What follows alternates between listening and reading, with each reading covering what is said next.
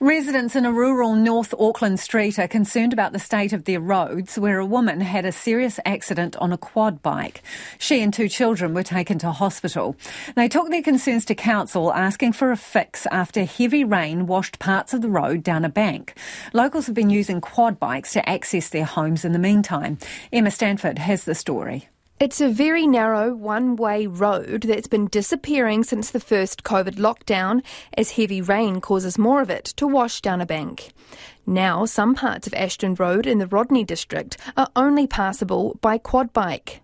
A woman is in a serious condition after sliding 50 metres down a bank on the weekend. She had three children on with her and had to be winched out by the Westpac rescue helicopter. She is in a stable condition in Auckland City Hospital. Two children have since been discharged from Starship Hospital, and a third has minor injuries. This Ashton Road resident says he raised the state of the road with the council 10 months ago. I got hold of council and I, I said, you know, we need to see an engineer up here and also signage on the road warning people. Well, I never heard another word back from them. He says the problem started when logging trucks started going up and down the road.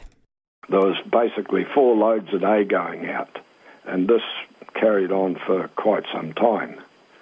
So the road really got a hammering right out to the main road. I suspect there's going to be more subsidence on both sides of the road, actually. A lot of trees have come down in the bush.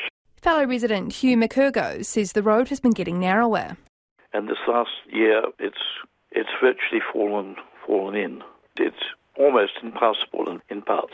The work that should have been done ages ago just hasn't been done. I hope this will trigger something to happen pretty quickly. Mr McCurgo says some grading work was done at the bottom of the road, but the top has been inaccessible. Auckland Transport says it has a team on site making assessments.